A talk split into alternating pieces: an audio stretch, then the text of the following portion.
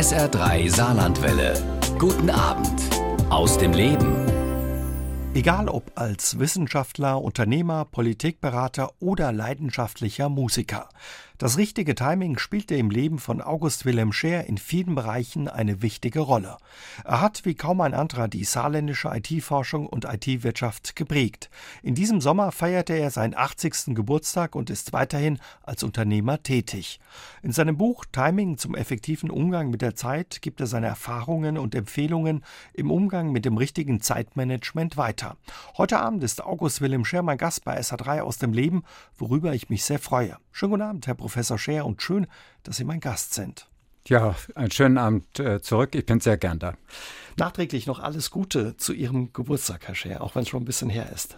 Ja, ganz herzlichen Dank dafür. Aber eigentlich ist ein Geburtstag ja kein Verdienst, nicht? Der kommt ja von alleine. Aber ich freue mich natürlich, dass ich äh, so alt geworden bin bei guter Gesundheit. Sie sind 80 geworden. Hat sich in den vergangenen Jahren ja Ihre Beziehung zum Thema Zeit und zur Zeit verändert? Ja, natürlich. Also äh, man ist äh, näher beim, am Ende als am Anfang. Und insofern äh, ist es natürlich wichtig, dass man jetzt auch dann sehr sorgfältig mit der Zeit umgeht. Und das, äh, glaube ich, das spürt man schon in diesem Alter. Sie sind ja weiterhin leidenschaftlicher Unternehmer und auch als Unternehmer tätig, interessiert an neuen Entwicklungen und Ideen und denkt noch lange nicht an den Ruhestand. Ruhestand wäre nichts für Sie, Herr Scher. Nein, das habe ich einmal probiert. Das war im Jahr 2009. Da habe ich äh, das von mir gegründete Unternehmen äh, IDS Share verkauft. Und äh, da hätte ich mich eigentlich sozusagen zur Ruhe setzen können. Ich hatte ja auch ein bisschen Geld dafür, dafür gekriegt und äh, hätte sicher auch ein ganz gutes Pensionärsleben führen können. Aber das ist nicht so in meinen Genen drin. Also insofern bin ich weiterhin aktiv und ich bin auch nicht nur unternehmerisch äh, aktiv, sondern ich bin auch in den anderen Rollen auch. Das mhm. heißt, ich spiele weiterhin Musik, ich bin auch Wissenschaftler wissenschaftlich interessiert, habe ein eigenes Forschungsinstitut gegründet und die Politik interessiert mich natürlich auch. Mhm. Ja, gerade bevor der Sendung haben Sie mir erzählt, Sie waren die Tage in Krakau mit Ihrer Band, ähm, hatten da Auftritte als äh, Saxophonist oder kommen jetzt zum Beispiel gerade von einem Vortrag, den Sie an der Uni gehalten haben. Was treibt Sie immer noch an und was macht Sie ja noch so neugierig?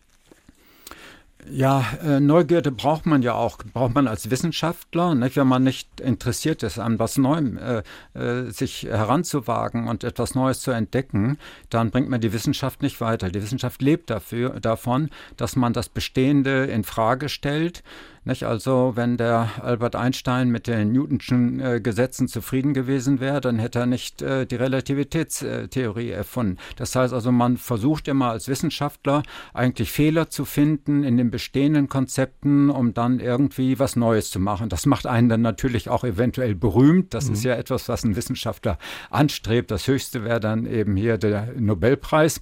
Und das würde man ja nicht bekommen oder den bekommt man nicht dafür, dass man irgendwie was Altes nochmal wiederholt hat, sondern dass man wirklich was Neues entwickelt hat. Und dasselbe gilt äh, auch für Unternehmertum. Auch Unternehmer werden ja definiert als die, ja, die kreativen Zerstörer. Nicht, nicht, äh, die versuchen auch immer neue Produkte zu entwickeln, neue Märkte zu erobern. Und dieses nach vorne gehen, das findet man also da in vielen der verschiedenen Rollen, die ich in meinem Leben tue. Und mhm. Künstler eben auch, Musik, wenn man äh, nur immer jetzt mittelalterliche Musik spielt, das kann auch interessant sein, aber bringt ja die Musik auch nicht weiter. Also auch da sind ständig Entwicklungen drin. Also Sie blicken immer weiter nach vorne und verfolgen auch neue Entwicklungen. Was äh, interessiert Sie im Moment gerade oder ja, äh, worauf blicken Sie mit Neugierde? Ja, das ist jetzt schon fast eine sehr intime Frage, was einen so treibt. Nicht? Das kann man selber auch nur schwierig beurteilen. Aber äh, man ist ja nun mal auf der Welt, so wie man geschaffen worden ist, wie es sich entwickelt worden ist. Und ich finde es schon interessant, sich selber auszuprobieren, wo man seine Grenzen hat oder wo man Fähigkeiten äh, eben auch noch weiterentwickeln kann.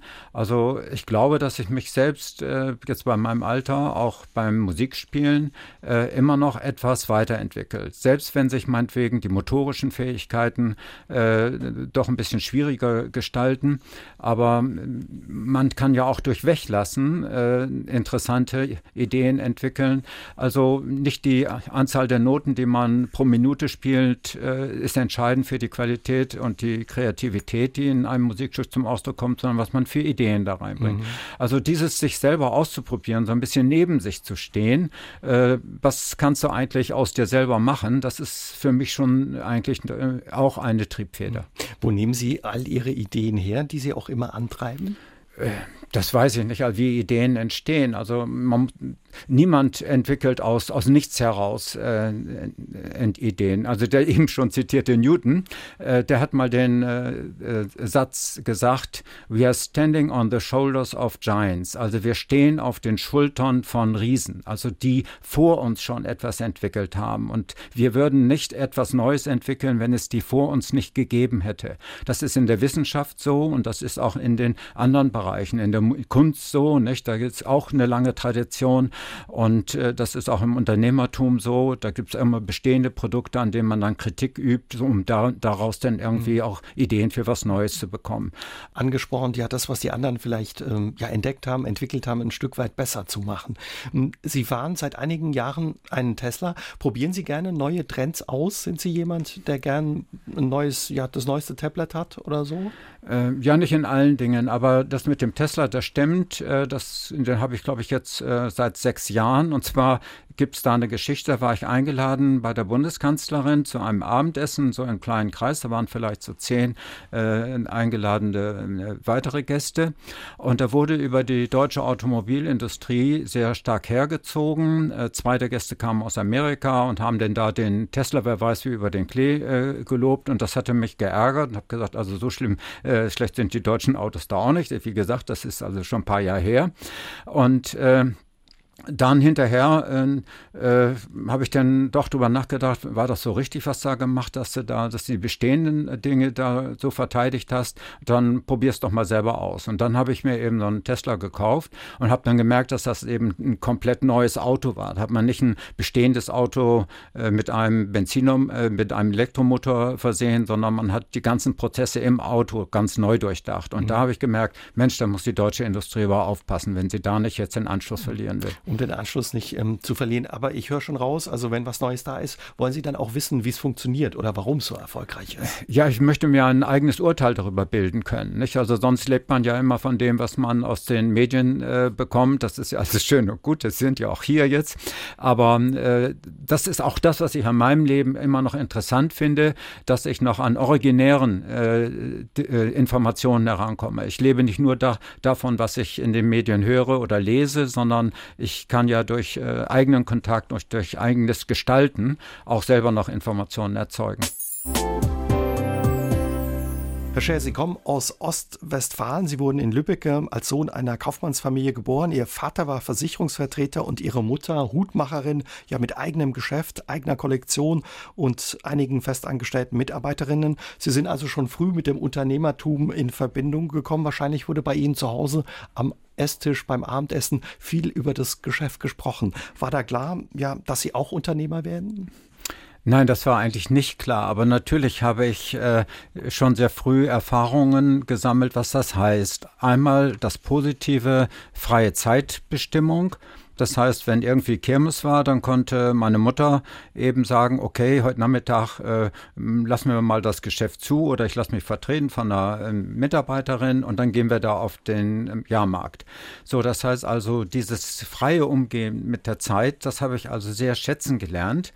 Äh, auf der anderen Seite habe ich natürlich auch das Negative erkennen gelernt. Meine Mutter, das hatten Sie gesagt, hatte also ein Hutgeschäft mhm. und im Sommer werden also wenig äh, Hüte getragen und dann war also da in dem Geschäft immer sehr große Flaute. Es waren teilweise nur ganz wenige äh, Kunden. Es war ja in einer sehr kleinen Stadt. Die hatte damals, glaube ich, 10.000 äh, äh, Einwohner. Und dann war schon irgendwie auch dann äh, Bedenken so am Mittagstisch zu hören. Nicht? Also heute war gar nichts in der, in der Kasse bis mittags und so. Also dass sie also auch diese Probleme natürlich auch schon früh erfahren hat. Aber als ich dann äh, studieren äh, durfte, was auch gar nicht so selbstverständlich war, das hatten meine Eltern eigentlich gar nicht so gedacht, dass das äh, so die, meine Rolle sein sollte. Sie selber hatten eigentlich nur Volksschulbildung gehabt und da wäre es eigentlich normal gewesen. Ich hätte vielleicht erstmal eine Mittelschule dann besucht, aber dass ich hinterher auf die Oberschule auch noch weitergehen sollte, das war eigentlich gar nicht so, äh, passte gar nicht so ganz in das Bild. Aber als ich dann studierte, dann äh, hatte ich eigentlich sehr früh Kontakt zu der Wissenschaft gefunden und da war das dann eigentlich mhm. doch mein Wunschberuf hinterher, so etwas wie Professor zu werden. Das wäre also auch dann eine ganz tolle Weiterentwicklung denn der Professorentitel hatte damals noch sehr hohes Image. Also ungewöhnlich, dass Sie schon so früh den Wunsch hatten, ein Professor zu werden. Äh, naja, also während des Studiums hatte ich eben hm. da auch Anschluss gefunden an einen Lehrstuhl, wo ich dann sehr früh in Forschungsprojekte schon mit eingebunden äh, wurde. Ich hatte als einer der ersten Studenten Programmieren gelernt. Das war damals noch eine seltene Fähigkeit und konnte deswegen auch dann für so, solche Lehrstühle dann in deren Forschungsprojekten auch schon äh, Programme mitentwickeln. Und das war also eine gesuchte Fähigkeit. Und deswegen hatte ich dann eben Kontakt mit Forschungsprojekten und das fand ich eben toll, was Neues da zu entwickeln. Und äh, dann entstand dann auch der Wunsch, dass ich da Wissenschaftler werden wollte. Sie haben in Hamburg Betriebswirtschaftslehre studiert und ähm, ja, ich habe gelesen, so wie Sie schon sagen, eben dann früh mit Computern und dem Programmieren in Verbindung gekommen und haben statt ja, eine Seminararbeit, wie man das von der Uni kennt, für die Professoren Programme programmiert, dass sie auch den, ja, ihre Lehre ein bisschen besser organisieren konnten oder die Verwaltung. Ja. Na, Gott sei Dank ist ja nun alles verjährt. Also ich glaube, ich habe keinen einzigen äh, Schein, also so, eine, so einen Hörerschein oder durch eine Klausur äh, anständig erworben, sondern ich habe die meistens von den Lehrstühlen dann gekriegt, weil ich für die irgendwelche Dienstleistungen, also beispielsweise eben Programme geschrieben habe.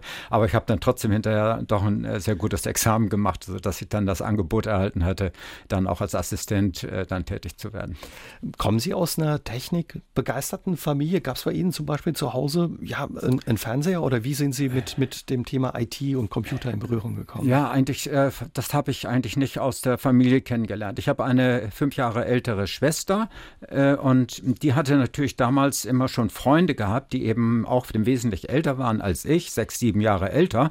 Und mit denen habe ich mich eigentlich immer lieber unterhalten als mit ein, meinen eigenen äh, Mitschülerfreunden. Also von daher bin ich eigentlich eher so inspiriert worden, auch äh, dann mal ein bisschen was Ungewöhnliches zu lernen und auch zu lesen.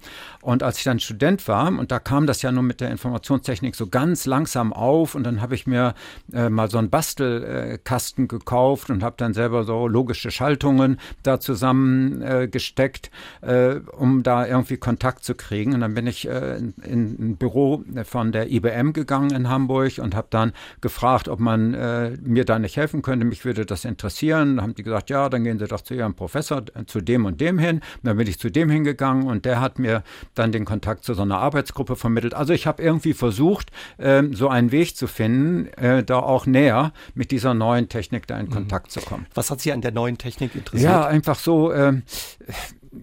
Eigentlich ähm, der Kampf damit, äh, mit der Technik.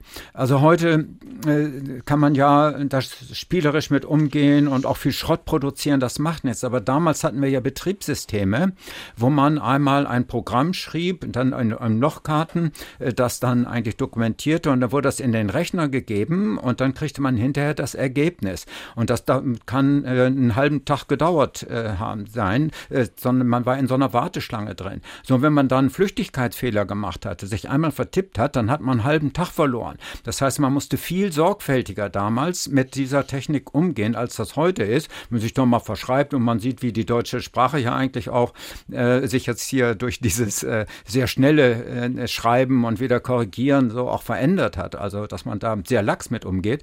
Und ich habe eigentlich damals dieses sehr strenge äh, Umgehen mit dieser Technik gehört, dass sie einem nichts verzeiht. Also, wenn man einen Fehler gemacht hat, dann ist das ein Fehler. Dann sie, nee, nee, gucke ich mal drüber weg. Das hat sie nicht getan. Sie waren auch unheimlich effektiv als junger Wissenschaftler und Forscher. Sie haben dann schnell promoviert, äh, dann auch schnell habilitiert, waren sehr früh äh, Professor. Kommt es auch daher, dass man da so genau sein musste oder welche Rolle hat die Zeit damals in dieser Zeit für Sie gespielt? Ja, also ich würde sagen, dass ich als äh, Schüler auch ein bisschen Überflieger war. Äh, das äh, ist ja kein Verdienst, sondern das hat man ja irgendwie mitgekriegt. Und das hat mich aber eben auch nicht gezwungen, sehr sorgfältig und sehr viel zu, zu arbeiten. Ich glaube, ich habe nie so richtig Schularbeiten gemacht. So, deswegen habe ich gar nicht so das richtige Arbeiten gelernt. Und das hat mir hinterher der Computer aber beigebracht, weil der eben keine Fehler und äh, verziehen hat. Mhm. So, und ähm, ja, und das das, das muss ich sagen, war wahrscheinlich mit der, der wichtigste Punkt, äh, der eigentlich für meine Karriere dann war. Und das gibt es ja viele, die eigentlich aufgrund ihrer Begabung äh, so Anfangserfolge haben, auch in der Musik. Da gibt es so fast so Wunderkinder, die mit zwölf Jahren schon wer weiß was machen können. Und plötzlich hört man mit, äh, von denen nie etwas wieder. Nicht? Das heißt, sie kriegen nicht diese, diesen Übergang, äh, wo eben die Begabung nichts mehr nützt, sondern wo man wirklich hart arbeiten muss. Und das hat mir, glaube ich, eben der Computer beigebracht. Mit gerade einmal 33 Jahren haben Sie 1975 den Ruf als Professor hier an die Universität des Saarlandes bekommen für den neu geschaffenen Lehrstuhl für Wirtschaftsinformatik. Sie hatten damals auch Angebote aus Berlin, Stuttgart, Hannover. Warum haben Sie sich gerade für das Saarland und für Saarbrücken entschieden? Nun, ich hatte als Student mich schon sehr stark mit der IT beschäftigt und äh, die anderen Angebote bezogen sich mehr auf so klassische betriebswirtschaftliche Lehrstühle. Die waren zwar hoch angesehen, weil eben diese Fächer dann schon so etabliert waren, während so die Computerwissenschaft ja noch ganz in den Anfang war und auch gar nicht so hoch angesehen wurde. Äh, man wusste ja auch gar nicht, was daraus mal werden würde. Aber da habe ich eben doch den richtigen Riecher gehabt und habe dann äh, das Angebot aus Saarbrücken angenommen, obwohl es eigentlich das Schlechteste war, was sowohl meine persönliche Bezahlung betraf, als auch die Ressourcenausstattung. Ich bin hierher gekommen, kriegte dann eine halbe Sekretärinstelle und eine halbe Assistentenstelle. Das war natürlich äh, keine Ausstattung, mit der man so große äh, Forschungsprojekte machen konnte. Aber ich bekam dann hinterher noch weitere Rufe von anderen Universitäten und konnte dann immer hier weiter verhandeln und hatte mich dann auch um andere Forschungsmittel äh, bemüht, äh, um die man äh, dann allerdings dann wirklich dann auch Anträge schreiben musste äh, bei Forschungsorganisationen. Aber es ist sehr viel Geld verfügbar, wenn man sich Mühe gibt, mhm. unternehmerisch also auch versucht, hier an dieses Geld heranzukommen, auch ein Risiko eingeht, dass man abgelehnt wird mit einem Antrag, dann kann man auch hier äh, Ressourcen aufbauen. Sie hm, schreiben auch, Sie hatten quasi damals Ihre erste Vorlesung in Wirtschaftsinformatik bei Ihnen selbst trotz alledem hat offenbar ja das Timing auch in dieser Situation gestimmt, dass sie zur richtigen Zeit am richtigen Ort waren. Ja, man kann ja sagen, das Leben besteht aus verpassten Gelegenheiten oder eben auch äh, daraus, dass man so Gelegenheiten beim Schopf äh, ergriffen hat. Und die alten Griechen hatten ja neben dem Gott Kronos, der eben die objektive Zeit äh, beschreibt, eben auch den äh, Gott Kairos, äh, der eben so das Moment der, äh, der günstigen Gelegenheit eben auch zum Ausdruck bringt. Und der wird witzigerweise so dargestellt, dass er vorne so eine Locke hat und äh, hinten eine Glatze. Das heißt, wenn man äh, ihn vorne am Schopf ergreift, da kommt sicher auch dieser Sprich, dieses Sprichwort her, nicht? dann hat man die Gelegenheit ergriffen und wenn man das nicht hat, dann gleitet man mit der Hand daneben über die Glatze ab und die Gelegenheit geht vorbei. Und da muss ich sagen, dass ich eigentlich auch sehr viele Zuschriften bekommen habe zu dem Buch äh, Timing äh, und äh, viele beschäftigen sich damit, dass sie selber darüber nachdenken, was in ihrem eigenen Leben passiert ist, wo sie mal Gelegenheiten haben vorbeigehen lassen. Äh, beispielsweise hat einer äh, geschrieben, das war ein, ist ein sehr bekannter Informatikprofessor, äh, der hat gesagt, ja, ich habe doch einigen Studenten auch geholfen, Unternehmen zu gründen, aber ich habe selber nie gewagt. Ich habe selber eben nur meine sichere Position als Universitätsprofessor dann beibehalten, aber bin nie in dieses unternehmerische Gestaltende hineingekommen. Ich habe anderen geraten, was zu machen, aber ich habe selber nicht getan. Oder eine äh, Dame hat mir geschrieben, die sehr erfolgreich in ihrem Beruf auch ist, dass sie gesagt hat, als Managerin erfolgreich ist, dass sie gesagt, eigentlich äh, hätte ich auch gerne Opernsängerin äh, werden wollen, aber äh, das will ich dann, mal, vielleicht schaffe ich das im zweiten Leben. Aber das ist, glaube ich, eine sehr optimistische Einstellung dazu, ob es dieses zweite Leben noch mal geben wird. Und ich habe eben versucht, eben Dinge parallel zu machen. Also das machen aber auch viele. Es ist gar nicht so was Besonderes. Wenn jemand mal, mal über sich nachdenkt, was er alles so tut, dann ist er ja neben seiner beruflichen Rolle auch noch Familienvater oder Mutter, ähm, ist noch äh, irgendwie in einem Verein noch tätig, ist da Kassenwart oder Kassenwärtin. Also man führt ja auch verschiedene Rollen in seinem Leben, weil man sich in einer nicht ganz ausgeschöpft fühlt. Und ich habe das eben, glaube ich, doch ein bisschen exzessiv gemacht, also ein bisschen stark ausgeführt und habe natürlich dann bei anderen Dingen äh, auch äh, dafür bezahlt oder die dann nicht gedacht. Mhm. Zum Beispiel habe ich kein intensives Familienleben geführt. Ich habe zwar drei Kinder und auch drei Enkel, aber ähm, bin nicht eben so ein großer Familienmensch. Da hat die Familie dann offenbar gelitten, dass sie anderen Zeiten mit anderen Sachen stärker eingespannt waren. Ja, dadurch habe ich Freiheit, Freiheit gehabt. Nicht? Also ich habe nie so, äh, sagen wir mal, eine Situation gehabt, ach, wir müssen am Sonnabendabend aber zum Geburtstag von Tante so und so gehen und äh, sondern bei mir waren eben die Abende frei und ich konnte nachts auch arbeiten. Das ist also dieses familiäre Umfeld, das hat mich nicht behindert. Sie haben dann eine andere Gelegenheit auch beim Schopfer gepackt. 1984 ja, haben Sie als Professor das Softwareunternehmen und das Beratungsunternehmen IDS Share gegründet. Sie haben ein Programm entwickelt, mit dem sich Unternehmensprozesse von einer einzigen Software einfacher verwalten und steuern ließen. Ja, wie wurde aus dem Forscher der Unternehmer? Was hat Sie da gereizt? Ja, Sie haben die Daten ja genannt. Also ich bin 1975 nach Saarbrücken gekommen und 1984 habe ich das Unternehmen IDS Share gegründet. Also nach fast zehn Jahren. In diesen zehn Jahren vorher habe ich also ganz brav als Universitätsprofessor gearbeitet, meine Bücher geschrieben, meine Vorlesungen äh, gemacht und auch das äh, Forschungsinstitut aufgebaut und habe aber gemerkt, dass ich bei den Forschungsprojekten immer nur bis zu dem Stadium der Entwicklung eines Prototypen gekommen bin. Das heißt, ich konnte mal so ein Programm schreiben, das auf einer Idee dann äh, basierte, äh, wo ich mal so im Prinzip zeigen konnte, wie vielleicht irgendwie eine Entscheidungsfindung getroffen werden kann oder ähnliches. Aber ich konnte nie äh, beweisen, dass es auch in der Realität funktioniert. Also wenn nicht nur ein Benutzer da dran sitzt, sondern Tausende oder vielleicht sogar Millionen, dann muss dann, äh, das System stabil sein. Es muss auch die ganzen Verästelungen dieses Problems auch abdecken können. Es muss eine Weiterentwicklungsstrategie äh, da sein. Es muss ein Marketing da sein. Es muss ein Vertrieb Da sein. Alles das kann man an einem Forschungsinstitut nicht machen. Ich kann es auf den Punkt bringen. Ähm, in so einem wissenschaftlichen Umfeld kann man kein Produkt entwickeln. Mhm. Dafür braucht man ein Unternehmen. Und das war dann die, äh, die Motivation, da ich ja so ein bisschen wusste, was ein Unternehmen ist, aus meinem Elternhaus und habe dann auch ein kleines Unternehmen. Ich war ja erst der, mein einziger Eingestellter. Ne? Ich war selber dann auch Geschäftsführer und habe auch nie gedacht, dass das mal so groß werden würde, sondern wollte nur erstmal äh, so diesen professionellen Rahmen haben, um dann eben aus einem Produkt Prototypen auch dann ein Produkt machen zu mhm. können. Ja, und Sie haben es gesagt, Sie haben klein angefangen, aber über die Jahre ist Ihr Unternehmen IDS Share ja groß geworden zum drittgrößten IT-Unternehmen Deutschlands. Sie hatten zeitweise 3500 Mitarbeiter an 30 Standorten weltweit, 7500 Kunden.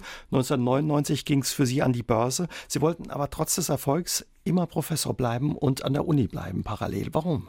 Ja, ich hätte natürlich, äh, ich hatte auch andere Angebote aus der Wirtschaft äh, gehabt, irgendwo in Vorstand äh, zu kommen oder in die Geschäftsleitung von Unternehmen. Aber das war nun mal mein Traumberuf, Universitätsprofessor zu sein und das wollte ich auch beibehalten. Und das war eigentlich auch ein Glücksfall und zwar für beides weil ich einmal aus der Wissenschaft natürlich auch äh, immer neue Strömungen äh, erkannte und konnte das abgleichen. Sind die schon umsetzbar? Kann man die schon unternehmerisch auch weiterentwickeln, daraus Produkte machen? Das war die eine Sichtweise. Aber auch ähm, umgekehrt äh, hatte ich natürlich als Wissenschaftler dann eben auch die Praxiserfahrung, konnte meine, meinen Studenten ja auch äh, dann Stories erzählen, nicht? was ich so erlebe. Und das haben sie zwar immer nicht so richtig gewusst, ob sie mitschreiben sollten, weil äh, das ja in der Klausur nicht abgefragt wurde, aber sie haben dann wenigstens was fürs Leben gelernt. Mhm. Das wird, wurde mir hinterher auch immer wieder zurückgegeben. Gesagt, Mensch, das, was ich an der Uni am, am interessantesten hinterher äh, gelernt hatte oder was ich auch wirklich umsetzen konnte, war eigentlich das, was sie so erzählt hatten, was nicht geprüft wurde. Also insofern haben beide Seiten davon profitiert. Ich konnte aus der Wissenschaft äh, so die nächsten, übernächsten Schritte äh, der Anwendungen vielleicht äh, erkennen und konnte konnte aus Sicht des, des Anwenders und des Unternehmers erkennen, was aus der Wissenschaft vielleicht auch äh, wirklich Bedeutung haben wird oder was Spielerei ist. Mhm. Sie haben uns gerade eben erzählt, ähm, Herr Scher, was Sie Ihren Studenten neben dem eigentlichen Stoff erzählt haben, quasi was Sie als Unternehmer erlebt haben und die Studenten hinterher häufig gesagt haben, das waren die ähm, Geschichten, die Infos, die uns weitergebracht haben. Was waren das für Geschichten, die Sie da erzählt haben? Nun, ich musste ja äh, mit Kunden verhandeln, ich musste mit Partnern verhandeln. Ich habe ihnen auch so ein bisschen die Sprache dann vermitteln können, die man im wirklichen Business äh, dann ja führt, äh, dann gerade auch was international sich auch abspielt. Äh, wir sind, haben dann ja auch in Amerika äh, eine Unternehmung gegründet. Alleine, wenn ich das mal am Beispiel sagen soll, sind, ist man in Amerika ja sehr freundlich. Also man kann da äh, aus einem Gespräch nicht unbedingt was entnehmen, dass man da nun wirklich ein, hinterher ein Geschäft angebahnt hat, sondern die sagen immer, das ist great und das ist äh, wonderful und das ist alles immer toll. Ne? Aber ob man hinterher einen Auftrag kriegt, ist ganz was anderes. Aber wenn die beispielsweise bei ihrer Sprache dann sagen, oh, let's talk business und ziehen dann das Jackett aus, dann weiß man, aha, jetzt, jetzt geht's los, jetzt geht's los, jetzt, jetzt geht's zur Sache. Und äh, das sind ja Dinge, die man eigentlich normalerweise in einer Vorlesung eigentlich äh, nicht, nicht hört. Und solche Dinge konnte ich dann erzählen. Oder in, in Japan, nicht? da hatten wir beispielsweise ein Fall, der mir jetzt gerade so einfällt, dass bei uns ein Manager ähm, äh, da Aufträge zurückgehalten hatte. Das heißt, äh, Japaner mögen keine Kritik. Da sind sie sehr empfindlich und man steuert ja ein Unternehmen, indem man Vorgaben macht, also Pläne gibt. Und der konnte also seine Pläne nicht einhalten und hat dann so getan, als ob er Aufträge gehabt hat und hat aber dann hinterher äh, die Disketten, auf denen die Programme gespeichert waren, gar nicht verschickt, sondern die haben wir dann hinterher unter seinem Schreibtisch gefunden. Aber er hatte sich nicht getraut, eben das zuzugeben, mhm. dass er seine, seine Planung nicht erreicht hat. Das ist mir übrigens auch aus anderen Unternehmen dann hinterher mal berichtet worden. Nicht? Also das sind zum Beispiel so kulturelle Unterschiede, äh, die man lernt. Und wenn ich so etwas natürlich in einer Vorlesung ähm, erzählt habe, äh, dann haben die, die, Studenten dann schon, ähm, schon mit offenem Mund dann irgendwie da gesessen und äh, das schon eigentlich dann erstmal sich mal angehört. Ne? Überhaupt die 70er und 80er Jahre habe ich bei Ihnen gelesen, ja, war eine Zeit, wo die IT, die Informationstechnik explodiert ist. Unternehmen wie Microsoft oder SAP sind damals entstanden. Das klingt so, ja, wie Goldgräberstimmung oder wie ja eine Zeit von großen Entdeckern. Wie war das für Sie? Ja, das war, da gab es eben die großen Änderungen. Die Softwareunternehmen sind deswegen entstanden, äh, weil plötzlich man sogenannte offene Systeme hatte. Vorher wurde eigentlich die Software mit den äh, Hardware-Systemen einfach kostenlos mitgeliefert. Also wenn man IBM-Computer kaufte, dann kriegte man auch kostenlos so IBM-Software mitgeliefert. Aber die lief eben dann nur bei IBM. Das heißt, die Software wurde nur auf ganz bestimmte Hardware dann entwickelt. So, und plötzlich gab es dann so standardisierte Betriebssysteme und dann lief die Software dann auf allen Hardware-Systemen. So, und damit gab es plötzlich riesige Märkte für Software und man konnte da Geld mit verdienen. Wie gesagt, vorher wurde sie äh, kostenlos mitgeliefert und die Hardware war eben so teuer, dass die Software da keine große Rolle spielte. Die wurde einfach von den Hardwareunternehmen mitfinanziert. So, und das jetzt durch diese große Öffnung äh, gab es dann eben einen Markt für Software. Und das war eben Anfang der 70er Jahre, wo dann eben diese Unternehmen dann mhm. entstanden sind. Für Sie dann auch eine spannende Zeit einfach gewesen als als Ja, aber das kam, hat sich dann hinterher auch noch dann weiterentwickelt, dadurch, dass sich die, die Architekturen der Informationssysteme immer geändert hat. Das, am Anfang waren es eben diese zentralen Systeme. Es gab nur einen Großrechner, da hingen dann die unterschiedlichen Terminals dran. Dann äh, gab es eben die, die sogenannten Client-Server-Architekturen, also dass es dann so kleinere Rechner gab, an denen dann die äh, einzelnen Endgeräte hingen, die dann aber noch wieder gebündelt wurden durch einen äh, zentralen Rechner, der die Daten verwaltete und so weiter. Und dann gab es den PC und das hatte natürlich immer enorme Auswirkungen auch auf die äh, Architektur der Software, sodass dann auch wieder neue Möglichkeiten gab für neue Unternehmen. Mhm. Das ist ja das Tolle an der Informationstechnik, dass sie sich selber immer ständig überholt und selbst wenn man mal eine Welle nicht mitgekriegt hat, hat man dann die Chance, sozusagen bei dem fahrenden Zug nochmal wieder hinterherzulaufen und dann auf den, auf den letzten Wagen wieder neu aufzuspringen. Ne? Mhm. Aber es kommt aufs Timing dann bei all dem. Ja, natürlich. Also und das ist ja auch der Punkt, warum auch so viele Unternehmen wieder ausscheiden aus dem Markt, obwohl sie mal eine ganz große, erfolgreiche Situation hatte. Äh, das wird mit diesem Begriff des Innovators Dilemma sehr gut beschrieben, dass gerade die Unternehmen, die mal in einer äh, Innovationswelle führend waren, dann hinterher Schwierigkeiten haben, die nächste wieder zu sehen. Das sieht man nicht nur in der IT, das sehen wir, um ein ganz einfaches Beispiel zu nehmen, ja auch in der Automobilindustrie. Nicht? Also diejenigen, die eben die tollsten äh, Verbrennungsmotoren gebaut haben, die waren natürlich nicht erfreut, nun äh, zu hören, dass man als nächstes Elektromotoren äh, baut, die man vielleicht im Baumarkt kaufen kann, also die viel primitiver sind, sondern sie waren stolz auf die große Technik, äh, die sie eigentlich bei mit ihren Verbrennungsmotoren entwickelt hatten und wehren sich natürlich. Die haben auch die Ausbildung als Ingenieure in diesem Gebiet erfahren. Das ist ihre Kompetenz, damit haben sie Karriere gemacht, da haben sie den Einfluss genommen und das fällt dann nicht leicht. Ach, dann nehmen wir doch so einen 35-Jährigen, der oder 30-Jährigen, der jetzt hier was über die Elektromobilität weiß und der, der kann sich ja auf meinen Stuhl setzen. Nee, man verteidigt das, was man bisher gemacht hat und das kann man also im täglichen Businessleben also ständig sehen und deswegen hat eben auch die deutsche Automobilindustrie eben diese Entwicklung der Elektromobilität einfach zu spät erkannt. Sie sind ja auch Politikberater, haben die Landesregierung beraten hier im Saarland, aber auch die Bundeskanzlerin waren Bitkom-Präsident über einige Jahre und ähm, haben das ja auch immer wieder kritisiert und haben der Autoindustrie bei Treffen gesagt, passt auf, ihr müsst da was machen. Wie waren die Reaktionen, um den Anschluss nicht zu verpassen? Ja, ja die war eben, sag mal, enttäuschend. Also die Politik hat eben die Bedeutung der IT auch zu spät erkannt, sondern wenn ich dann auch, äh, sei es mit der Bundeskanzlerin oder auch mit Ministern oder auch äh, anderen Politikern gesprochen habe und darauf hingewiesen habe, dass wir in Deutschland auf der Angebotsseite so schwach sind, wir sind, wir, natürlich setzen wir alle Computer ein, aber wir produzieren sie nicht. Ne? Wir haben den Computer mit erfunden mit Konrad Zuse, aber wir stellen ja keine her. Das sieht jeder, der auf seinen Laptop guckt, wo der mal gebaut worden ist, wahrscheinlich in Asien. Und die Software ist, ist, ist in Amerika entwickelt worden.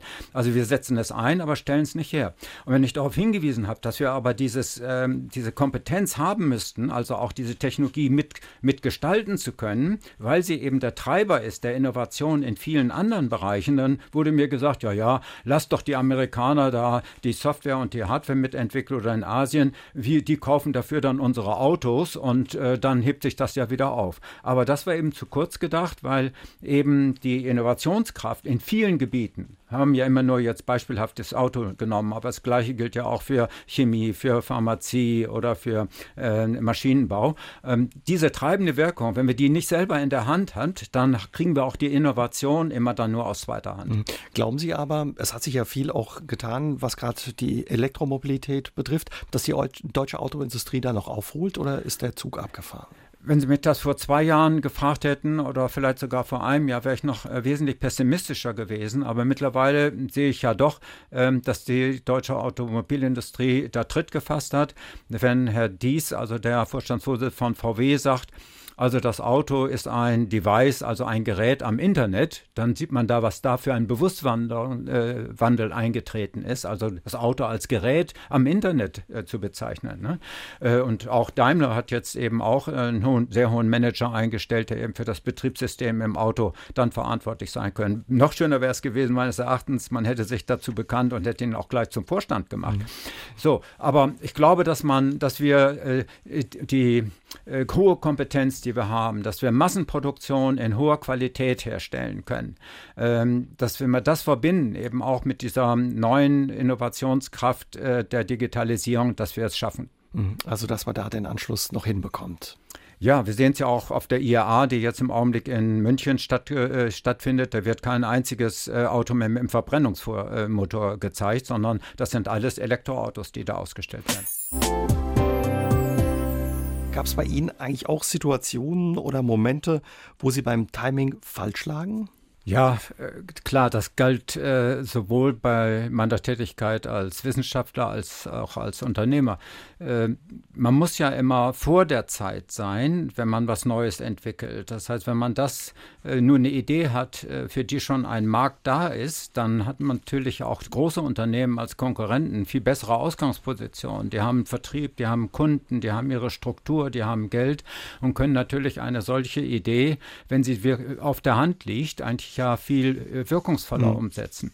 Während wenn man so als äh, kleines Unternehmen oder nur die Idee hat, dann fängt man ja eben klein an. Und dann kann es natürlich auch sein, dass man äh, so weit vor der Zeit liegt, dass diese Idee platzt, dass sie vielleicht auch keinen großen Nutzen hat. Also das ist mir so als Wissen, als sowohl als Wissenschaftler äh, passiert. Ich habe ein Buch geschrieben über Industrieautomatisierung äh, in den 80er Jahren. Äh, da waren vielleicht die Ideen ganz gut, aber man konnte es damals mit der vorhandenen IT eben gar nicht umsetzen, sodass dann eigentlich dieser Begriff, den ich damals mit äh, geprägt hatte, Computer Integrated Manufacturing, äh, eigentlich eher in Verruf geraten äh, war und ist erst jetzt wieder durch den Begriff Industrie 4.0, wo eben jetzt so die Computerleistung viel stärker geworden ist, die Software verfügbar ist und so weiter, dann wieder neu entdeckt worden. Das heißt also, da einmal lag ich zu früh. Nicht? Und die Gefahr besteht dann, wenn so eine Sache wieder neu kommt, ich sage dazu, wenn der zweite Aufguss kommt, einer Idee, äh, dass man ihr dann nicht mehr so richtig traut. Und macht, Mensch, das habe ich ja schon vor 20 Jahren gesagt und so. Und dann, äh, das geht sicher wieder schief. Und dann kann es sein, dass man eigentlich sogar den Anschluss äh, verpasst. Das ist also eine sehr schwierige Frage mit dem Timing. Einmal ist man zu früh und hinterher ist man möglicherweise zu spät, weil man der eigenen Sache nicht mehr so richtig traut. Hat Sie das ähm, geärgert? Waren Sie dann auch ja, ja, ja klar ärgert einen das. Hm. Nicht dann Leute, die äh, eigentlich die erste Welle gar nicht mitgekriegt haben, die meinen, sie hätten es dann erfunden. Nicht? Es gibt ja so den Effekt, dass manche Leute, wenn sie etwas verstanden haben, auch meinen, sie hätten das erfunden.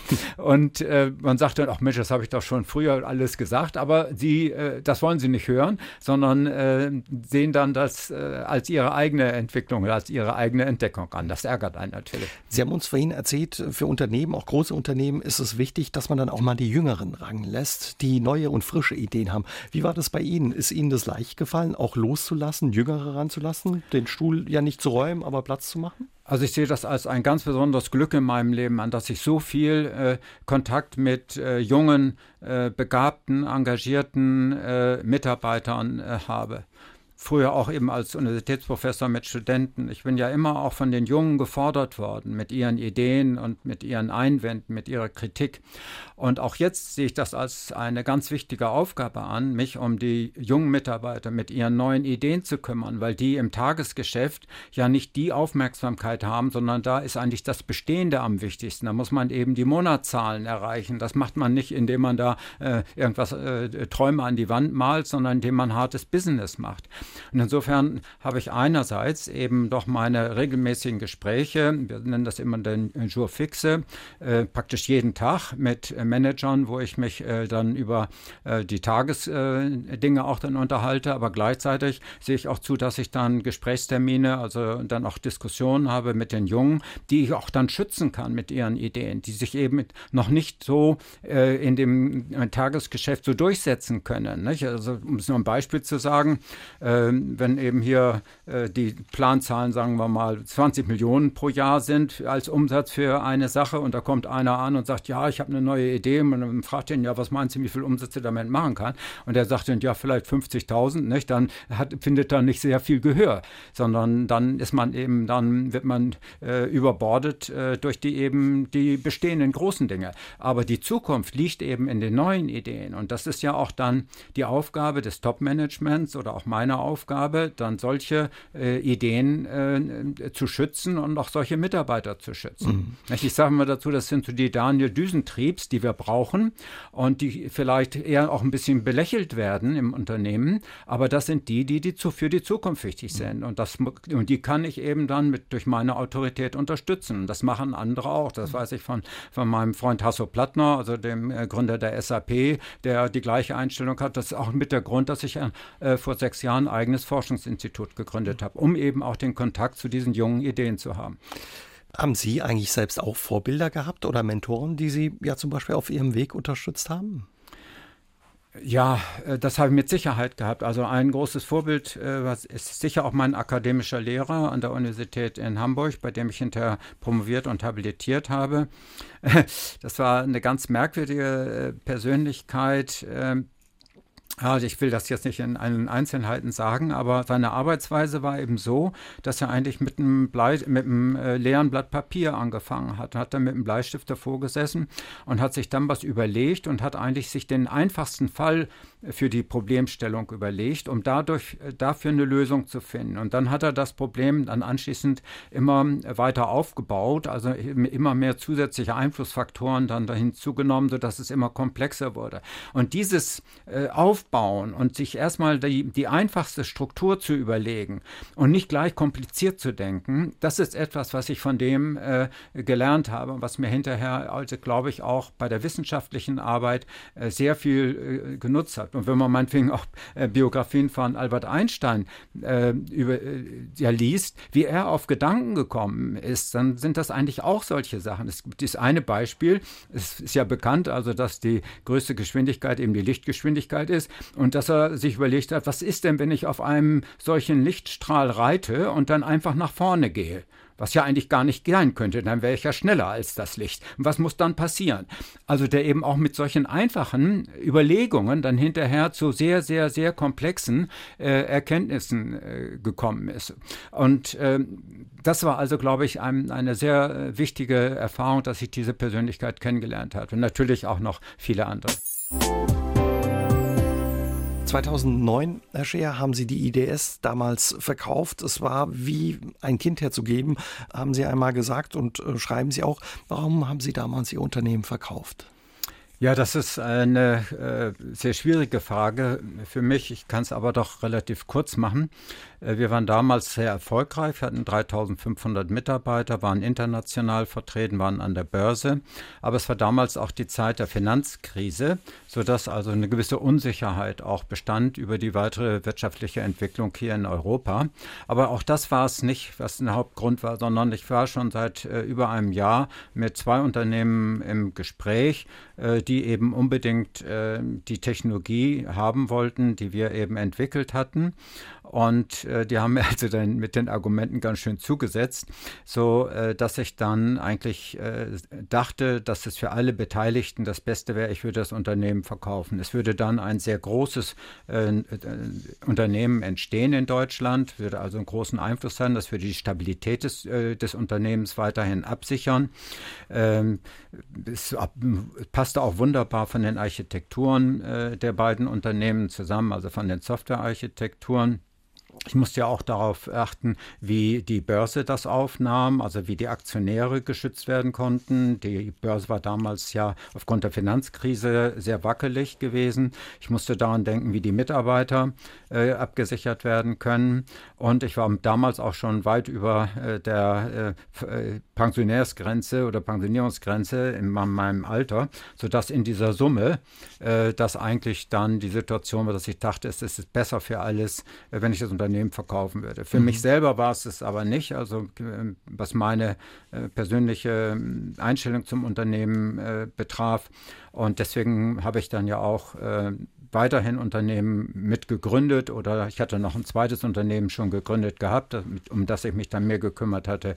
Also ich bin dann weiterhin noch unternehmerisch wieder tätig gewesen, hatte dann hinterher noch das Glück oder den Zufall, den ich dann aber am Schopf ergriffen habe, ein Teil des vorher verkauften Unternehmens wieder mhm. zurückzukaufen. Binnen sechs Tagen haben Sie damals ja die Beratungssparte oder das Beratungsgeschäft der IDS Share ähm, zurückgekauft. Das waren sechs Jahre später, als Sie das äh, gemacht haben. Da hat ja die Zeit auch wieder das Timing eine entscheidende Rolle gespielt. ja, das war also eine ganz spannende Angelegenheit. Das muss ich sagen. Ich hatte also dann den Vorstandsvorsitzenden äh, der Software AG, die eben das Unternehmen, also mein Unternehmen vorher gekauft hatte zufällig getroffen in Hannover auf der CeBIT und da hatte er so fast im Vorbeigehen mal gesagt, sagen Sie mal, haben Sie nicht Lust, hier einen Teil des Unternehmens wieder zurückzukaufen? Das passt doch nicht so bei uns so, so richtig rein. Und äh, da habe ich nur gedacht, das ist ja absurd. Ich äh, kann ja nicht das Unternehmen erst verkaufen und hinterher wieder zurückkaufen. Dann hätte ich es auch gleich sein lassen können. Aber das äh, hat in mir dann so nachgewirkt und ich habe ihn dann hinterher angerufen, ob er das ernst gemeint hätte. Er hat gesagt, ja, ja, sehr ernst. Und dann haben wir innerhalb von sechs äh, Tagen äh, diesen Deal dann durchgezogen, weil das die Bedingung war, die er gestellt hatte. Es müsste bis zum Monatsende abgeschlossen sein, weil es noch einen anderen Interessenten gab und äh, da es sich um doch einen sehr großen Betrag handelte. Es war eine mittlere zweistellige äh, Millionensumme äh, und äh, die müsste man sich ja schon sehr genau überlegen, was man dann kauft. Aber das habe ich dann in sehr kurzer Zeit durchgezogen und ich bin sehr froh, obwohl es auch schwierig war. Wir haben nicht das gekauft, was wir gedacht hatten. Das ist ja immer so. Äh, ich bin aus heutiger Sicht sehr froh, dass ich das gemacht habe, weil wir jetzt ja doch insgesamt ein Unternehmensnetzwerk wieder haben mit weit über 1000 Mitarbeitern, sodass ich eigentlich an der alten unternehmerischen Erfolgsgeschichte wieder anknüpfen kann. Aber Ihnen war es damals auch wichtig, ja ein Stück von der alten IDS Share zurückzukaufen. Warum war Ihnen das wichtig? Hatten Sie das Gefühl, Sie müssen da noch was gut machen oder? Ja, es gab natürlich auch dann vorher schon Ansprachen, dass sich Mitarbeiter doch nicht so gut in dieser neuen Situation aufgehoben fühlten. Und äh, da dachte ich, okay, dann, wenn du das wieder zurückkaufst, dann hast, hast du vielleicht so die alte äh, Stimmung auch wieder mit äh, zurückgeholt. Das war allerdings nicht da, sondern man äh, steigt nicht zweimal in den gleichen Fluss, sondern das äh, bewegt die Zeit dann eben schon weiter. Und insofern hatte auch sich das, die Einstellung zum Unternehmen bei vielen Mitarbeitern geändert. Es gab äh, einen Betriebsrat, den es äh, vorher nicht gegeben hatte. Also da war schon eine andere Situation eingetreten. Die waren natürlich auch älter geworden, nicht nur ich älter, sondern eben auch die Mitarbeiter. Und äh, von daher hatten wir dann schon zu kämpfen. Aber insgesamt muss ich sagen, äh, hat es sich sehr gelohnt, weil ich da einen, doch einen großen Niveausprung äh, hinbekommen hatte in der, in der, Größe des Unternehmens. Das hätte sonst vielleicht zehn Jahre gedauert, bis ich äh, das wieder äh, durch organisches Wachstum erreicht hätte. Und das ist ja auch ein Grund, warum Unternehmen äh, andere Unternehmen kaufen. Äh, die könnten es ja immer selber auch weiterentwickeln, aber sie kaufen damit Zeit, also wieder vom Timing. Man kauft damit die Entwicklungszeit gegenüber der Eigenentwicklung. Mhm. Ne? Was ähm, eine schöne Geschichte ist, das erste Modell, ja, das erste analoge Modell Ihrer Software zur Verwaltung eben ja dieser Unternehmensprozesse hängt bis heute bei Ihnen zu Hause im Arbeitszimmer, wenn das richtig ist, zwei auf zwei Meter. Und ähm, ja, an was erinnern Sie das oder was bedeutet Ihnen diese erste Zeichnung? Ja, das war eigentlich das Schlüsselerlebnis, dass ich überlegt hatte, wie kann man Informationssysteme beschreiben. Einmal so, dass der Anwender das versteht, was eigentlich äh, die Inhalte äh, der Software äh, nun darstellen soll und dass aber auch gleichzeitig die Beschreibung so sein muss, dass man hinterher diese Inhalte auch mit der Technologie, die ja ganz feste Restriktionen in der formalen Besprache benötigt, auch verbinden kann. Und äh, das nennt man so Modellierung, dass man also so ein abstraktes äh, Abbild von äh, einem Problem Problem macht. Und das habe ich in grafischer Form dann äh, dargestellt und habe ein ganzes Buch dazu geschrieben. Äh, das war auch ziemlich dick, also glaube ich bestimmt 600 Seiten. Und aber der ganze komprimierte Inhalt dieses Modell äh, passte dann so auf ja so 1,50 Meter mal 2 Meter. Und äh, das habe ich äh, Gott sei Dank aufbewahrt. Das, ich habe auch gesehen, äh, das habe ich auf, auf Pappe gemalt mit einem Bleistift. Und da ich nicht wusste, wie groß dieses Modell wohl werden würde, musste ich immer diese Pappe dann noch weiter da anfügen und ankleben. Und genau das mit viel Tippex und äh, all dem versehenen Korrekturen äh, hängt so an der Wand. Und auf den ersten Blick sieht das eigentlich ganz schön künstlerisch aus. und ja, an was erinnert es Sie, wenn Sie da regelmäßig drauf gucken, wenn Sie vorbeigehen? Oder was macht es mit Ja, also da ist ja nun kenne, habe ich dann nicht jedes Mal, wenn ich da vorbeigehe, so ein Aha-Erlebnis. Aber wenn ich Besucher habe, äh, kann ich die natürlich da schon sehr stark mit beeindrucken, wenn ich dann die Geschichte auch erzähle, die damit verbunden ist. Alle Engagements durchzieht eine Eigenschaft, Leidenschaft, schrieb das Manager-Magazin einmal über Sie, Herr Scher. Was Scher macht, macht er richtig. Auch Musik. Sie sind äh, Jazz-Saxophonist, spielen Bariton-Saxophon, haben etliche Alben aufgenommen, auch mit berühmten Jazzmusikern regelmäßig Konzerte gespielt weltweit. Was bedeutet Ihnen die Musik und ja, was bedeutet es Ihnen auch auf der Bühne zu stehen? Ja, bleiben wir erstmal bei dem ersten. Äh, also Musik bedeutet in meinem Leben sehr viel. Leider bin ich nicht so begabt, wie ich das hätte sehr, sehr gerne sein wollen, aber man muss eben mit dem äh, leben, was man nur mitgekriegt hat. Und ich muss, äh, muss mir sehr viel Mühe geben, um auch mit den Musikern einigermaßen mitzuhalten, mit denen ich spiele. Ich spiele eigentlich nur mit Profis und eigentlich auch dann sehr guten Musikern. Hier in Saarbrücken spiele ich sehr häufig mit äh, Johannes Müller, der ein toller Saxophon noch, Saxophonist ist und eine Rhythmusgruppe aus Paris und aus Nancy. Äh, ich war jetzt äh, gerade eine ganze Woche in Krakau, da habe ich jeden Abend gespielt in einem Jazzclub mit einer polnischen Band, die auch sehr gut ist, die äh, aus dem Umfeld des Konservatoriums dort ist. Äh, und in München spiele ich noch mit einer Band, die dort auch aus dem Umkreis der Musikhochschule ist, also dann Dozenten aus der Musikhochschule. Und insofern muss ich mir dann schon sehr viel Mühe geben. Aber es bedeutet mir eben sehr, sehr viel. Mit 16 haben Sie gejobbt, ähm, habe ich gelesen, in einer Papierfabrik, um sich ja eben das Geld zu verdienen für Ihr erstes Saxophon und auch Unterricht nehmen zu können. Sie haben dann lange nicht gespielt und was ich faszinierend finde und auch bewundernswert, mit 42 oder über 40 haben Sie dann nochmal angefangen und heute spielen Sie sie eben ja mit, mit äh, Profimusikern. Ich stelle mal vor, da ist ja viel Fleiß und Disziplin dahinter, oder? Ja, also ohne Disziplin erreicht man ja nichts im Leben. Nicht? Das ist schon eine ganz wichtige Eigenschaft, die man haben muss. Und äh, auch hochbegabte Musiker oder auch in allen anderen Berufen, äh, die haben auch große Arbeitsphasen hinter sich. Das heißt also, Musiker sehe ich das ja, äh, wenn ich mich mit denen unterhalte, dass sie teilweise sechs, sieben Stunden am Tag eben geübt haben. Und äh, von daher äh, kommen dann eben auch die große Technik, aber auch, dass sich so äh, wohl die Zellen im Gehirn äh, dann auch dadurch auch verändern, sodass man also schneller eine Verbindung herstellen kann zwischen dem, was man denkt und das dann in der Motorik ankommt. Nicht? Man muss ja ein Instrument äh, bedienen. Man kann, man übt ja auch nicht in, äh, das, das Instrument. Nicht? Also das wird sich nicht dabei verändern, wenn man übt, sondern man äh, verändert ja seinen eigenen Körper, also das Gehirn oder auch die Motorik. Und äh, dass das eben mit sehr viel Arbeit verbunden ist, das ist nun mal der Fall. Aber ich habe das gern gemacht und äh, ja, es gibt mir sehr viel. Mhm. Jetzt ist Ihr Terminkalender wahrscheinlich schon voll mit all den Tätigkeiten, die Sie sonst haben als Unternehmer und auch mhm. als Berater der Politik. Woher nehmen Sie dann noch die Zeit, ja so intensiv äh, für die Musik zu üben, zu proben und auch Musik zu machen? Ja gut, das ist eben eine Frage der Prioritäten. Und äh, diese Musiktermine, das weiß meine Sekretärin seit vielen Jahren, äh, das sind A-Termine, ne, die sind nicht verschiebbar. Also da kann kommen, was will. Wenn das für mich ein wichtiger Auftritt ist, dann äh, geht er vor.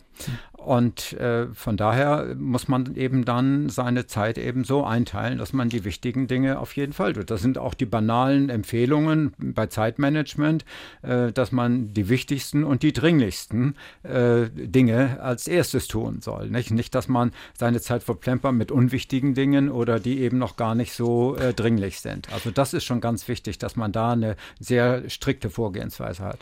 Und ja, für so einen Art-Termin, für ein Konzert, sagen Sie offenbar auch schon mal einen Termin bei der Kanzlerin ab, wenn das stimmt. Ja, das hat, hat mal so einen Fall gegeben, nicht? dass da ähm, so eine Abschlussbesprechung war von einem Gremium und da hatte ich eben Auftritte in Berlin. Aber da sind hinterher äh, noch äh, mehrere Minister auch noch gekommen und haben äh, äh, unsere Band dann sich angehört. Also das war ganz interessant. Wo kommt Ihre Leidenschaft für den Jazz her? Kommen Sie aus einer musikalischen Familie? Ihr Vater war, glaube ich, ein guter Sänger. Ja, äh, ja mein Vater war äh, sehr musikalisch und dann äh, habe ich eine fünf Jahre ältere Schwester und die hatte eben dann auch äh, Freunde gehabt, die musikalisch waren. Und ich hatte auch dann Klavierunterricht und Flötenunterricht, wie das so in der Jugend da so ist.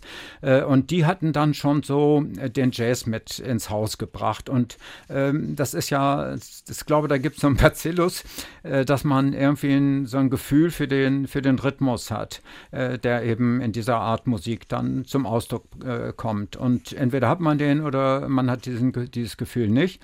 Und bei mir war das wohl eben der Fall. Und äh, dann habe ich eben hinterher äh, Saxophon äh, gespielt, als ich in Bremen zur Schule ging und Unterricht genommen, wie Sie eben gesagt haben, und hatte dann auch dann hinterher Anschluss an eine Band gefunden. Aber ich habe dann eben aufgehört zu spielen, Anfang der 20er Jahre, weil dann eben das Studium dominierte. Ich habe früh geheiratet damals und äh, insofern passte das dann vom Timing eben nicht mehr. Und viele, die aber so Musik aufgegeben haben, obwohl sie es früher in der Jugend sehr gern gemacht haben, äh, bedauern es eigentlich auch hinterher, das nicht durchgehalten zu haben oder nicht wieder angefangen zu haben. Und insofern kann ich nur alle ermutigen, auch selbst wenn man 10 oder 15 Jahre aufgehört hat, weil da eben familiäre Verpflichtungen im Vordergrund standen oder berufliche, dann durchaus wieder anzufangen. Also, oder selbst wenn man erst äh, mit 65 nach der Pensionierung noch, noch mal wieder anfängt. Natürlich wird man dann kein großer Künstler mehr, aber noch einen Beatles-Song zu spielen, ist ja vielleicht auch ganz schön. Man hat es auch selber gemacht. Also da gibt es auch heute interessante Musiklehrer, die das nicht mehr so stur machen, wie das vielleicht früher der Fall war. Auch die Grenzen verschwinden zwischen der klassischen Musik und Jazz. Ich habe also viele Bekannte oder einige Bekannte aus dem, aus dem ernsten Lager, also aus der klassischen Musik, die aber auch das Jazz spielen, sehr bewundern, teilweise auch sehr neidisch sind, die eigentlich ihre eigene äh, Tätigkeit fast sogar ein bisschen runterspielen und sagen, ach, wir sind eigentlich so Blumenbegießer. Das heißt also, das, was vor 200, 300 Jahren komponiert worden ist, das halten wir so eben am Leben, indem wir das noch nochmal wieder neu aufgießen. Aber wir entwickeln ja eigentlich, wenn wir im Orchester sitzen, nichts Neues. Unsere eigene Kreativität ist eigentlich sehr eingeschränkt. Und während so ein Jazzmusiker, wenn er improvisiert, dann ist er ja auch Komponist. Das heißt, dann entwickelt er eigene Ideen in dem Augenblick unter größtem Stress. Also das ist eine ganz interessante Situation, äh, dass man dann in so einen Flow auch geraten, geraten kann, äh, wo die Zeit eigentlich fast stillsteht. Also manchmal merke ich beim, nach einem Konzert, wieso ist das eigentlich schon vorbei? Wir haben noch gerade erst angefangen. Also dann war eine, der ganze Set hat vielleicht eine Stunde gedauert, aber vom eigenen Zeitgefühl denkt man, man hätte gerade zehn Minuten gespielt. Ne? Von Ihnen stammt auch die schöne Beschreibung, ja, dieses Improvisieren ist so wie Komponieren ohne Radiergummi. Ja, ja, also das ist, äh, man hat so äh, Bekennermut, muss man haben. Ne? Das heißt also, der Ton, den man gespielt hat, kann man nicht wieder zurückholen. Das äh, kann ein Komponist, wenn der also äh, meinetwegen eine Note gemalt hat und die ihm dann hinterher nicht mehr gefällt, dann nimmt er Radiergummi und setzt da eine andere hin. Das können wir bei der Improvisation eben nicht. Man kann allerdings auch Tricks machen. Man kann also die Bedeutung eines Tons äh, verändern. Also wenn man einen, äh, einen, falschen Ton gespielt hat, also einen Ton, den man so nicht geplant hat, der irgendwie da reingerutscht ist, dann kann man äh, schnell einen Halbton höher und einen Halbton äh, tiefer spielen. Der passt dann von den Harmonien auf jeden Fall besser. Und den muss man dann besonders laut spielen, sodass man dann den vorhergehenden Ton praktisch damit seine Bedeutung verringert und dann den richtigen Ton erhöht. Aber das spielt sich eben dann im Millikundenbereich dann ab. Nicht? Also dieses schnelle Denken, was man da machen muss, das ist, glaube ich, etwas, äh, was ich auch äh, sehr äh, attraktiv finde. Nicht? Dieses schnelle Re Reagieren auf Dinge, die äh, die Rhythmusgruppe macht, wie der Schlagzeuger ähm, irgendwelche Akzente setzt. Und äh, ja, das ist eben eine sehr spannende, äh, spannende Tätigkeit. Sie haben unheimlich viel gemacht und machen immer noch unheimlich viel. Wahrscheinlich fragen sich viele, ja, wie bekommt er das alles unter einen Hut? Hat sein Tag mehr Stunden? Wie kriegen Sie das hin? Sind Sie gut strukturiert oder wie machen Sie das? Also als erstes muss ich sogar sagen, dass ich auch sehr viel Zeit für mich selber brauche. Und das ist, glaube ich, auch ganz wichtig, dass man das koordinieren kann, dass man einmal Tagesgeschäft hat, aber auch gleichzeitig ja auch äh, zu neuen Ideen kommen muss und dazu braucht man Muße, muss man Zeit. Wenn man nur immer hektisch ist, läuft man ja immer den Wellen hinterher und wird nie Erster, sondern wird höchstens bei den Modewellen, und die gibt es sowohl in der Wissenschaft als auch im Unternehmen oder sonst wo, läuft man, wird man bestenfalls mal Zweiter. Also wenn man einer Sache auf den Grund gehen will, braucht man Zeit. So, aber trotzdem muss ich natürlich diese verschiedenen Rollen, die ich in meinem Leben spiele, schon so organisieren organisieren, dass ich sie auch äh, einigermaßen kompetent ausführe. Und das erreiche ich durch eine sehr starke Zeitdisziplin.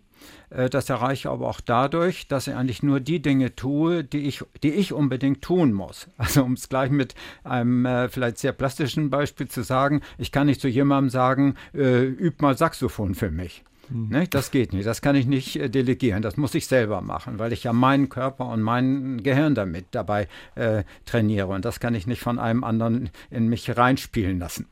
Äh, so, und insofern muss man delegieren können, äh, die äh, Dinge, die man nicht unbedingt selbst macht, dann anderen überlassen. Und das können viele Leute nicht, weil sie glauben, sie können sowieso nur alles selber am besten, mag ja auch so sein, aber dann ist man eben begrenzt auf seine eigenen Fähigkeiten, die eben auch mit der Zeit zusammenhängen. Man kann nicht mehr als 24 Stunden eben am Tag verbrauchen. So, also wenn man eben delegieren äh, will, dann muss man auch einen gewissen Qualitätsverlust in Kauf Kauf nehmen oder zumindest, dass Dinge anders erledigt werden, als man selber möchte. Man muss eben so viel Vertrauen aber auch haben zu anderen, dass sie das schon irgendwie richtig machen werden. Ich wehre mich aber auch dagegen, wenn ich mit Dingen, ähm, äh, sagen wir mal, bedrängt werde, äh, die eigentlich jemand auch alleine entscheiden muss. Also auch ein ganz einfaches Beispiel, wenn ich danach gefragt werde, sollen, sollen wir da irgendwie bei einer äh, Gesellschaft, was sollen wir denn da zum Essen machen? Oder wen sollen wir da als Cater, ne äh, Cater nehmen, ne? Mhm. der das Essen besorgt? Ne? Da werde ich verrückt. Da sage ich, also das könnt ihr wohl selber entscheiden, das muss ich doch nicht machen. So, also das heißt, man muss sich auch dagegen wehren, dass man das so von unten nach oben delegiert wird, also dass äh, Leute die Verantwortung nach oben wieder abschieben. Wie gehen Sie eigentlich mit Stress um, wenn die Zeit mal knapp wird? Haben Sie da einen Zeitpuffer oder kommen Sie erst gar nicht in Stress, weil Sie es nicht so weit Ach, kommen Natürlich werde ich auch mal ungeduldig und, und habe hab Ängste, äh, ob ich irgendwas äh, richtig mache oder ob ich äh, noch, noch den Flug noch kriege oder sonst was. Das passi passiert schon. Aber ich glaube, ich kann sehr gut mit Stress umgehen. Das ist vielleicht eine Eigenschaft, die man in dieser Hightech-Welt haben muss dass man auch mit seinen eigenen Bedenken, um nicht zu sagen Ängsten, auch richtig umgehen können muss. Äh, der Andy Grove, das ist einer der Gründer des riesigen Unternehmens Intel, die also Chips äh, herstellen, der hat ein Buch geschrieben, Only the Paranoid Survive, also nur die Paranoiden, die also angstgetrieben sind, überleben.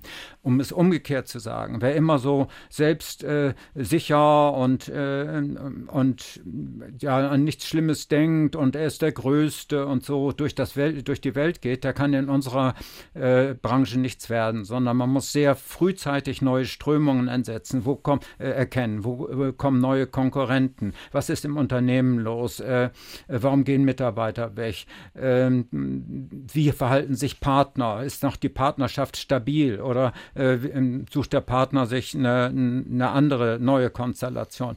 Also man muss sehr vorsichtig sein und gewisserweise auch ein bisschen angstgesteuert sein. Und wenn man, dann muss man aber auch mit solchen Gefühlen umgehen mhm. können. Und ich kenne eben auch sehr erfolgreiche Unternehmen aus unserer Industrie, ich will die Namen Namen jetzt nicht nennen, äh, wo man es gar nicht glauben können, die Milliardäre sind, aber die eben auch äh, auf mich zugekommen sind, Mensch, ich habe die ganze Nacht nicht geschlafen, ich habe geträumt, äh, der und der Partner, äh, der äh, würde sich von uns abwenden.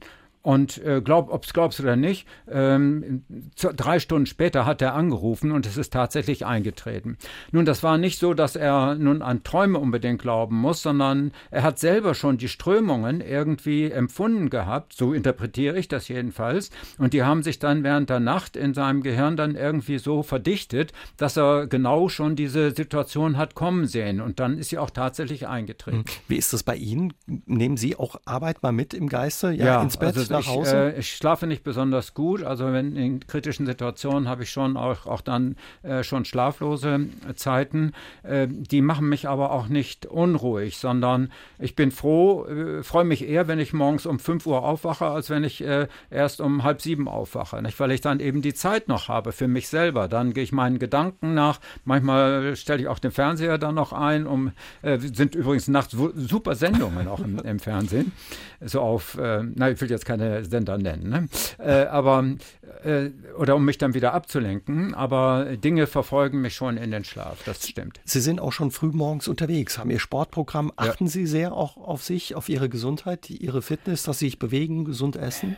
Ja, das muss man ja nicht. Also wenn man nicht fit ist, äh, dann kann man natürlich auch nichts äh, mehr, mehr, bewirken. Also ich bin nicht übertrieben aktiv, aber äh, auch jetzt, als ich letzte Woche eben in Krakau war und, da und jeden Abend im äh, Jazzkneipe da gespielt habe, bin ich trotzdem jeden Morgen um 6 Uhr äh, zwei Stunden ähm, ähm, mit Powerwalking unterwegs gewesen. Also diese Disziplin habe ich auch und auch hier bin, äh, kann man es wirklich die Uhr nachstellen, dass ich jeden Morgen um 7 Uhr schon meinen Waldgang mache. Mhm. Ist es auch mal so, dass Sie ja das Handy mal auslassen und vielleicht auch mal Zeit äh, vergeuden, nicht erreichbar sind? Nee, vergeuden, vergeude, vergeuden würde ich, tue ich keine Zeit, sondern ich finde, dass es gerade gut investiert, wenn man auch mal mit sich alleine mhm. ist und seinen Träumen nachgeht und äh, die Gedanken einfach so schweifen lässt, sondern genau dieses Miteinander verbinden, einmal dieses Ruhe zu haben und gleichzeitig aber auch dann wieder in den Aktivitätsmodus da, da umzusteigen. Also wenn ich mich äh, zu wichtigen Veranstaltungen äh, habe fahren lassen, dann äh, habe ich während der Fahrt, selbst wenn das zwei oder drei Stunden gedauert hat, kein Wort mit dem Chauffeur geredet, sondern der hat sicher gedacht, der, der schläft da hinten. Aber wenn ich dann ausgestiegen bin, dann war ich auch voll da. Also dieses Miteinander verbinden, also Ruhephasen zu haben und dann auch mit starker, konzentrierter Aktivität. Das mhm. ist eigentlich die Kunst. Mhm. Und Sie sind auch mal nicht erreichbar. Machen Sie auch mal das Handy aus oder kann man Sie eigentlich Nee, eigentlich nicht. Also das Umgekehrte macht mich eher vor, äh, nervös. Also wenn ich nicht erreichbar bin und nicht, nicht weiß, was also da in, in, bei den Unternehmen oder sonst wo in meinem Umfeld passiert. Mhm. Sie sind äh, immer im Saarland geblieben, obwohl, wie Sie heute Abend gesagt haben, auch Angebote aus ja vielen anderen Regionen des Landes hatten, auch aus dem Ausland. Das Saarland verdankt Ihnen viel. Verdanken Sie dem Saarland auch was, Herr Scheer? Ja, ich verdanke dem, dem Saarland äh, sehr viel. Also ich bin ja hier ins Saarland gekommen, indem ich da das neue Fach Wirtschaftsinformatik an der Uni hier aufbauen konnte. Das war schon mal die, die erste Chance. Ich war, glaube ich, der dritte oder vierte äh, deutsche Professor äh, in diesem Fachgebiet. Insofern habe ich dann auch selbst erstmal auch gestalten können, was ja auch eine tolle Sache war. Und man hat mich auch weitermachen lassen. Nicht? Das heißt, dass ich hier Unternehmen habe gründen können, parallel auch zu meiner Universitätstätigkeit, was heute ja eigentlich eher positiv betrachtet wird. Nicht? Also BioNTech zum Beispiel, das Unternehmen ist ja aus der Forschung auch entstanden, aus der Universität in Mainz. Und das äh, hat, äh, der Gründer hat ja sofort die höchste Auszeichnung Anerkennung äh, von der Bundeskanzlerin gekriegt mit dem Bundesverdienstkreuz, was ich auch übrigens habe, aber nicht in dieser hohen Stufe, wie er das gekriegt hat. Und hat auch verdient. Und ähm, also das ist heute, wird heute anders betrachtet, Gott sei Dank, dass man eben sieht, wir brauchen eine schnellere Umsetzung von Forschungsideen, mhm. sonst wären wir abgehängt in Europa und nicht nur in Deutschland und nicht nur im Saarland. Und äh, insofern habe ich eben also diese Möglichkeiten der Entfaltung hier im Saarland gefunden. Darüber, äh, dafür bin ich sehr dankbar. Bei all den Entwicklungen, die es im Moment gibt, wären Sie gerne noch mal jünger, um ja noch mehr äh, voranzubringen können, noch mehr miterleben zu können? Ach, jünger eigentlich nicht. Äh, Wäre natürlich natürlich schön, wenn ich noch ein paar Jahre äh, mehr habe, als ich wahrscheinlich dann, äh, dann bekomme, ähm, um zu sehen, was sich aus den angedachten Entwicklungen, was sich da so dann hinterher noch, noch weiter ähm, so, so vollziehen wird. Ne? Aber man muss mit dem zufrieden sein, was einem da vorgegeben wird. Und ich bin bis jetzt ja äh, auch noch bei guter Gesundheit und insofern brauche ich mich nicht zu mhm. beklagen. Wenn Sie auf Ihr Leben zurückblicken, Sie haben unheimlich viel erreicht und auch bewegt. Sind Sie, ja, wenn Sie zurückblicken, überrascht, was Sie aus Ihrem ja, Leben gemacht haben? Schon, ja, ja. Ja, ja. Also das habe ich nicht, nicht, nicht geplant und hätte ich auch nicht, nicht planen können. Und insofern äh, habe ich auch eine gewisse Distanz zu mir, äh, wie das gelaufen ist. Und äh, kann beispielsweise, nun war ja nur mein Geburtstag, wo dann eben auch so ein paar Lo äh, Lobesreden gehalten wurden, die rauschen eigentlich an mir vorbei. Das bin ich nicht, über den da geredet wird, sondern ich kenne mich ja besser und äh, habe eigentlich auch ein, ja, so ein leichtes, distanziertes Verhältnis zu mir und, und, und gucke mir selber zu. Herr Scheer, für all das, was noch kommt und die Ideen, die Sie noch haben, wünsche ich Ihnen ja viel Erfolg und viel Spaß auch. Und ja, vielen Dank, dass Sie uns heute Abend mitgenommen haben auf diese Reise durch Ihre persönliche Erfahrungswelt. Das war ein sehr spannendes Gespräch. Danke für Ihren Besuch. Ich war sehr gern hier. Aus dem Leben. Der SR3 Talk am Dienstagabend ab 20.04 Uhr gibt's auch zum Nachhören auf sr3.de, auf YouTube und in der ARD Audiothek.